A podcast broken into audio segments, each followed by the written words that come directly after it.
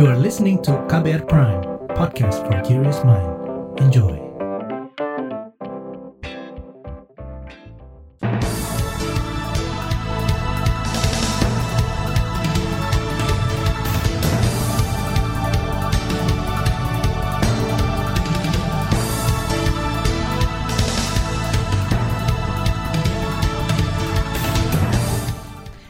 Selamat pagi saudara, senang sekali bisa menjumpai Anda kembali melalui program Buletin Pagi edisi Kamis 21 Juli 2022, saya Malika. Sejumlah informasi pilihan telah kami siapkan di antaranya, terbukti maladministrasi penunjukan PJ Kepala Daerah harus diperbaiki. Polri akan otopsi ulang jasad Brigadir J. Meski telah dihentikan sementara, ribuan buruh migran asal NTB tetap berangkat ke Malaysia. Inilah Buletin Pagi selengkapnya. Terbaru di Buletin Pagi. Saudara DPR meminta pemerintah menindaklanjuti temuan Ombudsman atas tiga bentuk maladministrasi dalam penunjukan penjabat atau PJ Kepala Daerah. Anggota Komisi Pemerintah DPR, Gus Pardi Gaus, mengatakan Menteri Dalam Negeri Tito Karnavian harus menjelaskan kepada publik proses penunjukan penjabat secara transparan. Pertama kita menghimbau meminta kepada pemerintah untuk melakukan klarifikasi penjelasan, memberikan informasi uh, tentang kebenaran terhadap pengaduan yang disampaikan oleh NGO kepada Ombudsman. Itu minta Anggota Komisi Pemerintah DPR Gus Pardi Gaus mengatakan pemerintah harus segera memperbaiki prosedur pengangkatan penjabat sesuai ketentuan dalam perundang-undangan sebab dalam penunjukan beberapa penjabat sebelumnya ditemukan adanya maladministrasi. Sebelumnya, Ombudsman menemukan tiga bentuk maladministrasi dalam proses pengangkatan penjabat kepala daerah. Temuan itu dimuat dalam laporan laporan akhir hasil pemeriksaan. Anggota Ombudsman Robert Naendi Jaweng mengatakan, kesimpulan itu diputuskan usai Ombudsman memeriksa pihak Kementerian Dalam Negeri, TNI, Polri, ahli, serta berkonsultasi dengan Mahkamah Konstitusi pertama adalah ada penundaan berlarut dalam memberikan tanggapan atas permohonan informasi dan keberatan pelapor. Karena memang hingga hari ini belum adanya tanggapan tarah memadai terhadap pintan informasi dan surat keberatan dari tiga lembaga yang merupakan pelapor tadi. Kemudian bentuk maladministrasi kedua adalah ada impangan prosedur dalam pengangkatan penjabat kepala daerah. Tidak contohnya tadi adalah pengangkatan yang berasal dari unsur ini aktif. Kemudian ketiga adalah ada pengabaian kewajiban hukum terhadap putusan Mahkamah Konstitusi. Atas temuan maladministrasi itu, Mendagri Tito Karnavian diminta menindaklanjuti tiga tindakan korektif dari Ombudsman, yakni segera merespon permintaan informasi dari publik, memperbaiki mekanisme pengangkatan PJ Kepala Daerah serta menyiapkan peraturan pemerintah sesuai pertimbangan hukum dari Mahkamah Konstitusi. Tindakan korektif itu harus dilakukan oleh Mendagri dalam waktu 30 hari. LSM Kontras membuka peluang mengajukan gugatan ke Pengadilan Tata Usaha Negara PTUN jika Kemendagri tidak menindaklanjuti temuan Ombudsman. Kontras bersama Lembaga Pemantau Korupsi ICW dan Perludem merupakan pelapor masalah penunjukan PJ Kepala Daerah ke Ombudsman. Peneliti Kontras Adelita Kasih.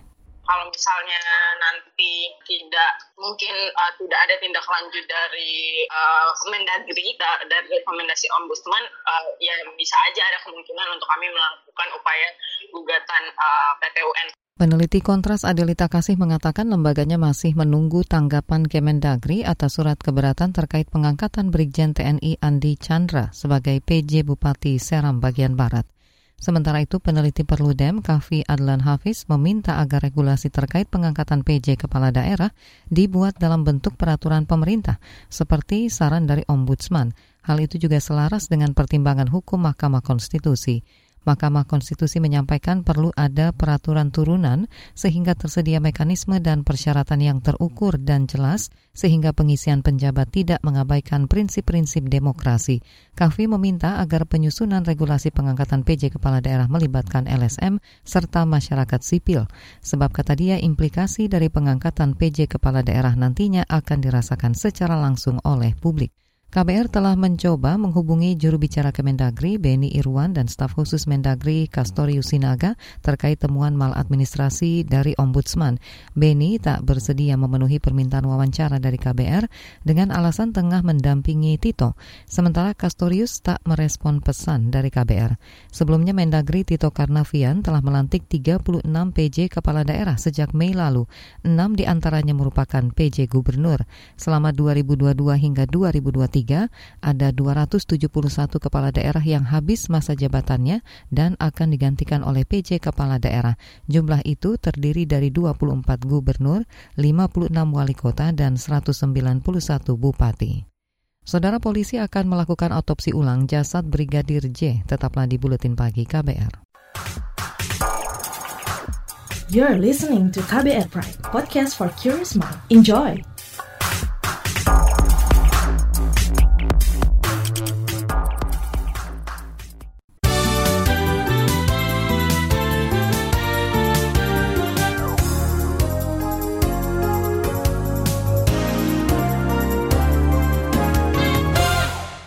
Presiden Joko Widodo memerintahkan Menteri Luar Negeri Retno Marsudi membahas persoalan ekonomi dan perdagangan antara Indonesia Vietnam.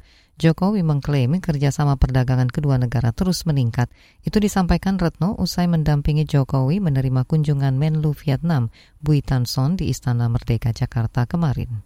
Target pemenuhan uh, perdagangan 10 miliar US dollar telah terampaui. Oleh karena itu Bapak Presiden mengatakan penting bagi uh, dua negara untuk menetapkan target baru uh, untuk beberapa tahun ke depan dan ini nanti akan kita bahas pada saat pertemuan bilateral kedua Menteri Luar Negeri. Menlu Retno Marsudi menambahkan Presiden juga meminta aspek iklim investasi di Vietnam dibahas.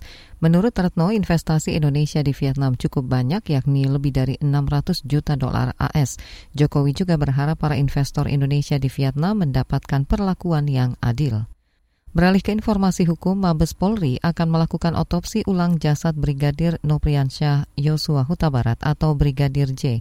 Direktur Tindak Pidana Umum Bares Krim Polri Andi Rian Jayadi dalam konferensi pers tadi malam mengatakan otopsi ulang dilakukan atas permintaan kuasa hukum dan keluarga Brigadir J. Uh, dalam pertemuan awal tadi juga pihak keluarga meminta untuk dilaksanakan ekshumasi atau uh, otopsi ulang. Tadi juga kita sudah menerima suratnya secara resmi.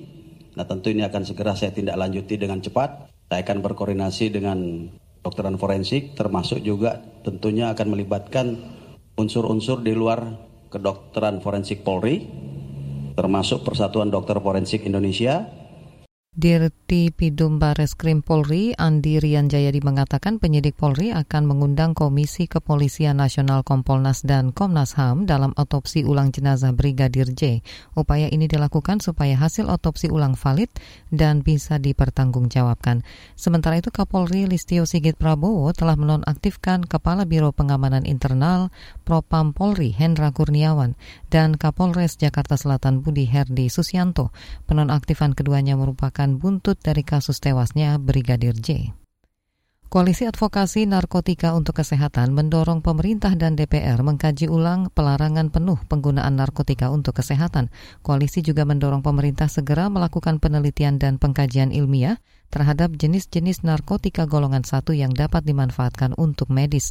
Menurut koalisi, dorongan itu sesuai dengan pertimbangan Mahkamah Konstitusi yang memerintahkan pemerintah segera melakukan riset terhadap narkotika golongan satu dengan kepentingan praktis pelayanan kesehatan. Kemarin MK menolak uji materi Undang-Undang Narkotika terkait penggunaan ganja untuk kesehatan. Ketua MK Anwar Usman. Pokok permohonan para pemohon tidak beralasan menurut hukum. Berdasarkan Undang-Undang Dasar Negara Republik Indonesia tahun 1945 dan seterusnya amar putusan mengadili. Satu menyatakan permohonan pemohon lima dan pemohon enam tidak dapat diterima. Dua menolak permohonan para pemohon untuk seluruhnya Uji materi soal pelarangan ganja medis diajukan oleh Dwi Pertiwi, Santi Warasuti, dan Naflah Murhayanti. Mereka adalah ibu dari penderita cerebral palsy atau penyakit yang menyebabkan gangguan pada otak. Rizik Sihab bebas dari penjara kemarin. Kuasa hukum Rizik Sihab Aziz Yanuar mengatakan bekas pimpinan Front Pembela Islam FPI itu bebas bersyarat setelah menjalani lebih dari dua per 3 masa tahanan. Kata Aziz, Rizik sudah berhak mengikuti program pembebasan bersyarat sesuai ketentuan hukum yang berlaku. Sebelumnya, Rizik Syihab difonis 4 tahun penjara oleh Pengadilan Negeri Jakarta Timur dalam kasus tes swab di RS Umni Bogor Juni tahun lalu. Putusan itu kemudian dikuatkan oleh Pengadilan Tinggi DKI Jakarta pada Agustus 2021. Namun pada November 2021, Mahkamah Agung mengurangi masa tahanan Rizik dari 4 menjadi 2 tahun penjara. Ia juga difonis dalam perkara pelanggaran karantina kesehatan. Kita ke informasi lain, pemerintah segera membuka pintu investasi bagi perusahaan dan lapisan masyarakat di ibu kota Nusantara IKN. Kepala Otorita IKN Bambang Susantono mengatakan, jajak pasar atau market sounding untuk membangun sejumlah fasilitas di IKN dimulai Agustus mendatang.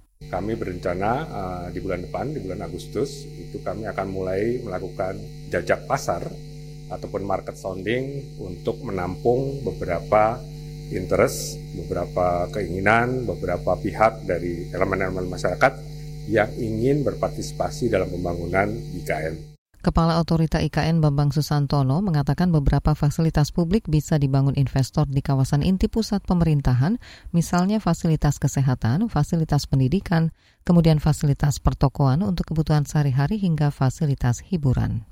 Kasus COVID-19 di Indonesia kemarin kembali menembus 5 ribuan. Penambahan di atas 5 ribu ini terjadi dalam dua hari berturut-turut. Menurut catatan Satgas Penanganan COVID-19, kemarin total kasus harian bertambah 5.600-an, kasus sembuh dilaporkan mencapai 2.300-an, sedangkan kematian bertambah 10 kasus. Per kemarin, kasus COVID-19 aktif di Indonesia total mencapai 34 ribuan. Beralih ke informasi ekonomi, Kementerian Investasi Badan Koordinasi Penanaman Modal BKPM mencatat adanya kenaikan jumlah investasi yang signifikan di Indonesia pada kuartal kedua tahun ini. Menteri Investasi Kepala BKPM Bahlil Lahadalia mengatakan peningkatan investasi mencapai 35 persen. Capaian ini kata dia tertinggi dalam sejarah. Target investasi kita kan 1.200 triliun di tahun 2022. Sekarang realisasi kita 302,2 triliun di kuartal kedua ini tumbuh QNQ itu dibandingkan dengan kuartal pertama kemarin tumbuh itu sekitar 7, 7 persen. Kemudian kalau dibandingkan dengan tahun kemarin pada eh, pada kuartal yang sama itu tumbuh 35,5 persen. Ini mungkin dalam sejarah pertama kali tumbuh sebanyak ini. Kemudian uh, tenaga kerjanya itu 320.534 orang. Menteri Investasi Kepala BKPM Bahlil Lahadali yang mengatakan secara kumulatif total investasi yang masuk ke Indonesia tahun ini mencapai 580-an triliun rupiah atau naik 32 persen. Capaian ini setara 60 persen dari target investasi di 2022 sebesar 960-an triliun rupiah. Kita ke informasi mancanegara, Parlemen Sri Lanka kemarin menetapkan Ranil Wickremesinghe sebagai presiden yang baru negara itu. Ranil sebelumnya sudah enam kali menjabat Perdana Menteri. Ia akan menggantikan Gotabaya Rajapaksa yang melarikan diri ke luar negeri.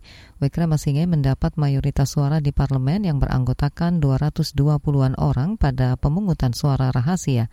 Ia mengalahkan lawannya Dulas Alaha Peruna, bekas jurnalis yang memegang berbagai jabatan di Kementerian kementerian sebagai anggota partai berkuasa SLPP. Ranil akan meneruskan sisa masa jabatan Raja Paksa hingga November 2024. Dari dunia olahraga, pelatih timnas Indonesia Sinteyong menyebut skuad U19 membutuhkan pemain baru dari program naturalisasi. Itu disampaikan Taeyong saat evaluasi bersama PSSI kemarin. Menurut pelatih asal Korea itu, tim U19 harus disiapkan secara matang untuk bisa bersaing di Piala Dunia U20. Menurutnya masih ada kekurangan dalam komposisi skuad saat ini, salah satunya soal postur tubuh yang disebutnya kurang tinggi. Dia juga menyoroti kurangnya kepercayaan diri pemain ketika menghadapi tim yang lebih kuat. Indonesia akan menjadi tuan rumah Piala Dunia U20 tahun depan. Kompetisi akan digelar pada Mei hingga Juni 2023. Di bagian berikutnya kami hadirkan laporan khas KBR bertajuk ASEAN Para Games demi memberdayakan penyandang disabilitas. Nantikan sesaat lagi. You're listening to KBR Pride, podcast for curious mind. Enjoy!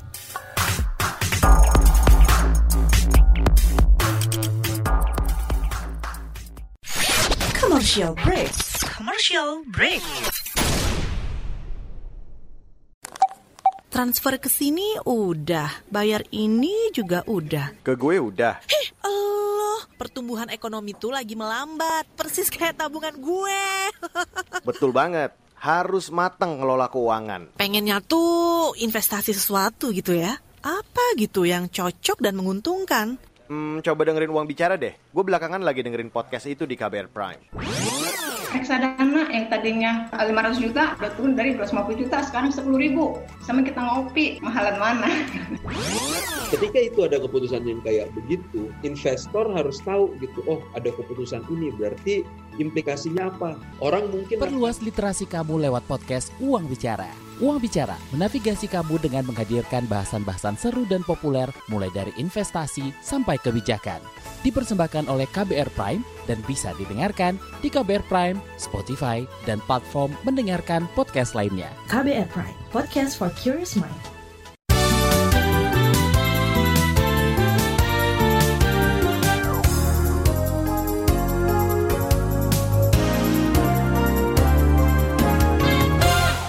Anda masih bersama kami di Buletin Pagi KBR.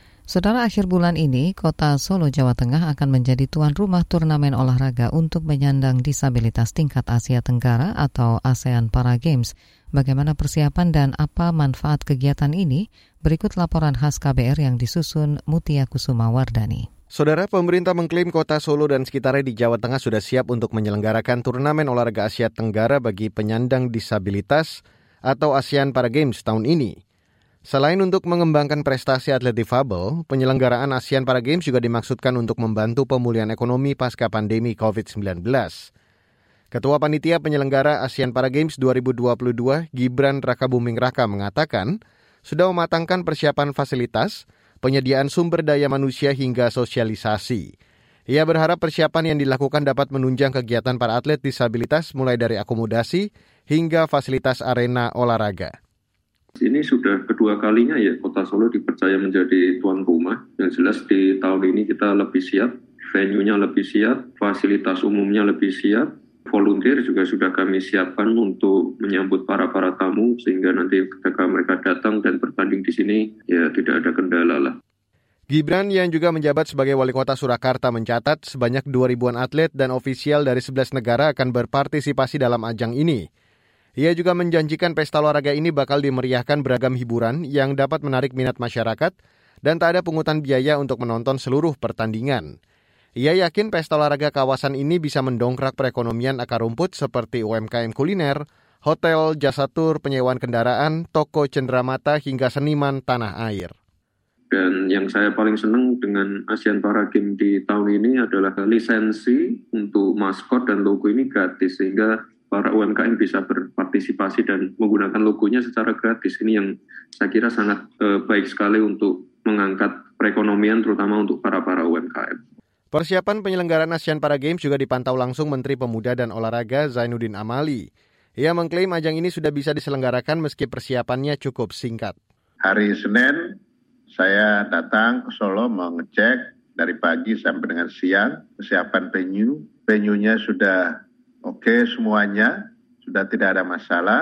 Dan kemudian malamnya saya rapat koordinasi dengan uh, semua yang terlibat, panitia yang bertanggung jawab, juga melaporkan semuanya sudah siap termasuk OCC-nya, opening dan uh, closing-nya.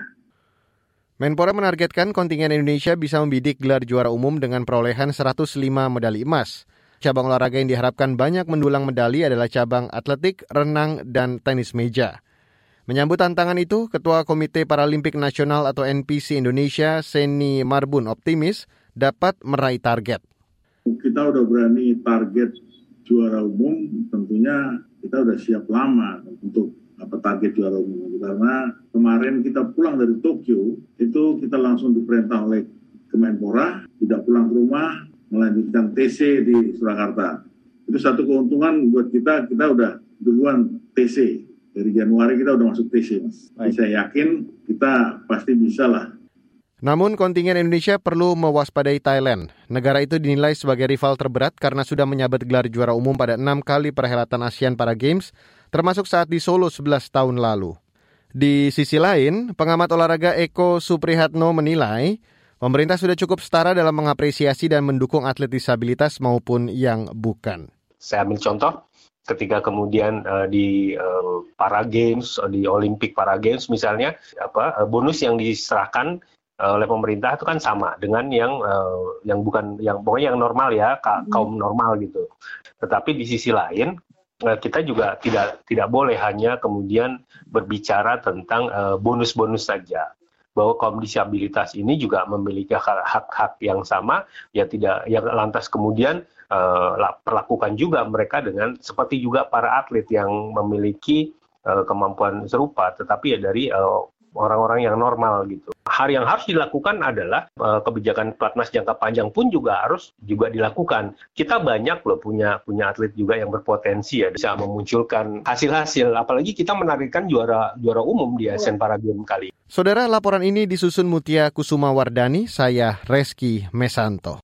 Informasi dari daerah akan hadir usai jeda, tetaplah di Buletin Pagi KBR. You're listening to KBR Pride, podcast for curious mind. Enjoy!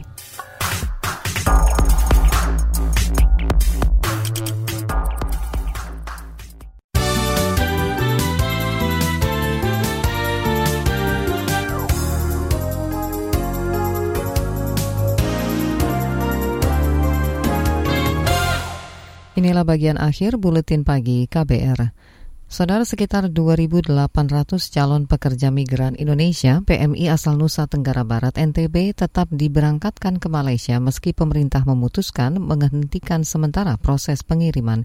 Kepala Dinas Tenaga Kerja dan Transmigrasi NTB Igede Putu Aryadi mengatakan ribuan buruh itu tetap berangkat karena sudah ada kesepakatan sebelum putusan penghentian sementara dari pemerintah pekan lalu. Uh, sambil menunggu respon Malaysia dan dibicarakan lebih lanjut, Sementara ini seluruh sektor penempatan PMI di Malaysia itu ditutup. Tapi catatannya seluruh job order yang sebelum penutupan itu sudah berproses itu tetap di berangkat, tetap diproses lebih lanjut. Secara nasional ada 10.000 kesepakatan kerja yang sudah disetujui untuk seluruh sektor penempatan di Malaysia pertengahan tahun ini. Wakil Menteri Perdagangan Jerry Sambuaga mengklaim harga minyak goreng curah mulai turun. Itu disampaikan Jerry usai melakukan sidak ke pasar Rogo Jampi, Banyuwangi, Jawa Timur.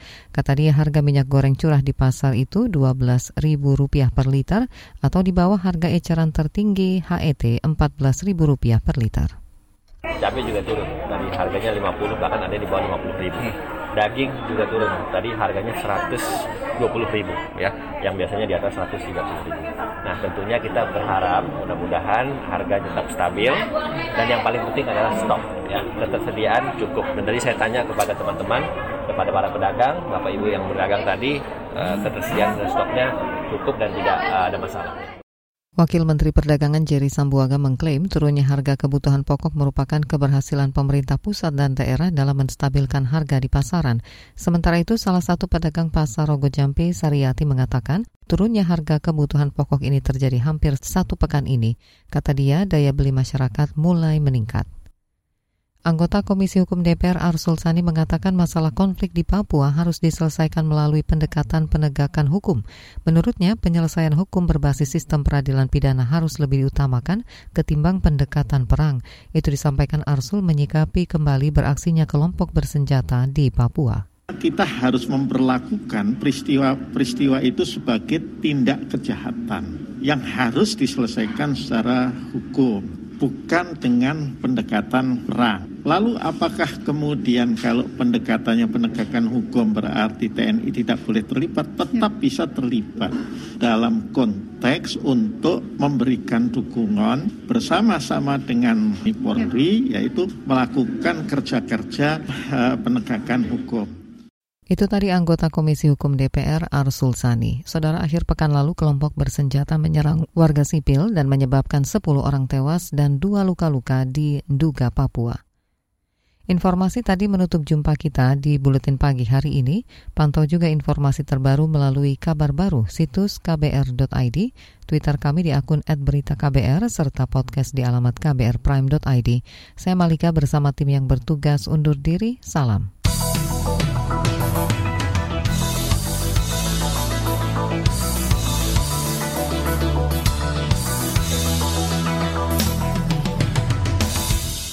KBR Prime, cara asik mendengar berita. KBR Prime, podcast for curious mind.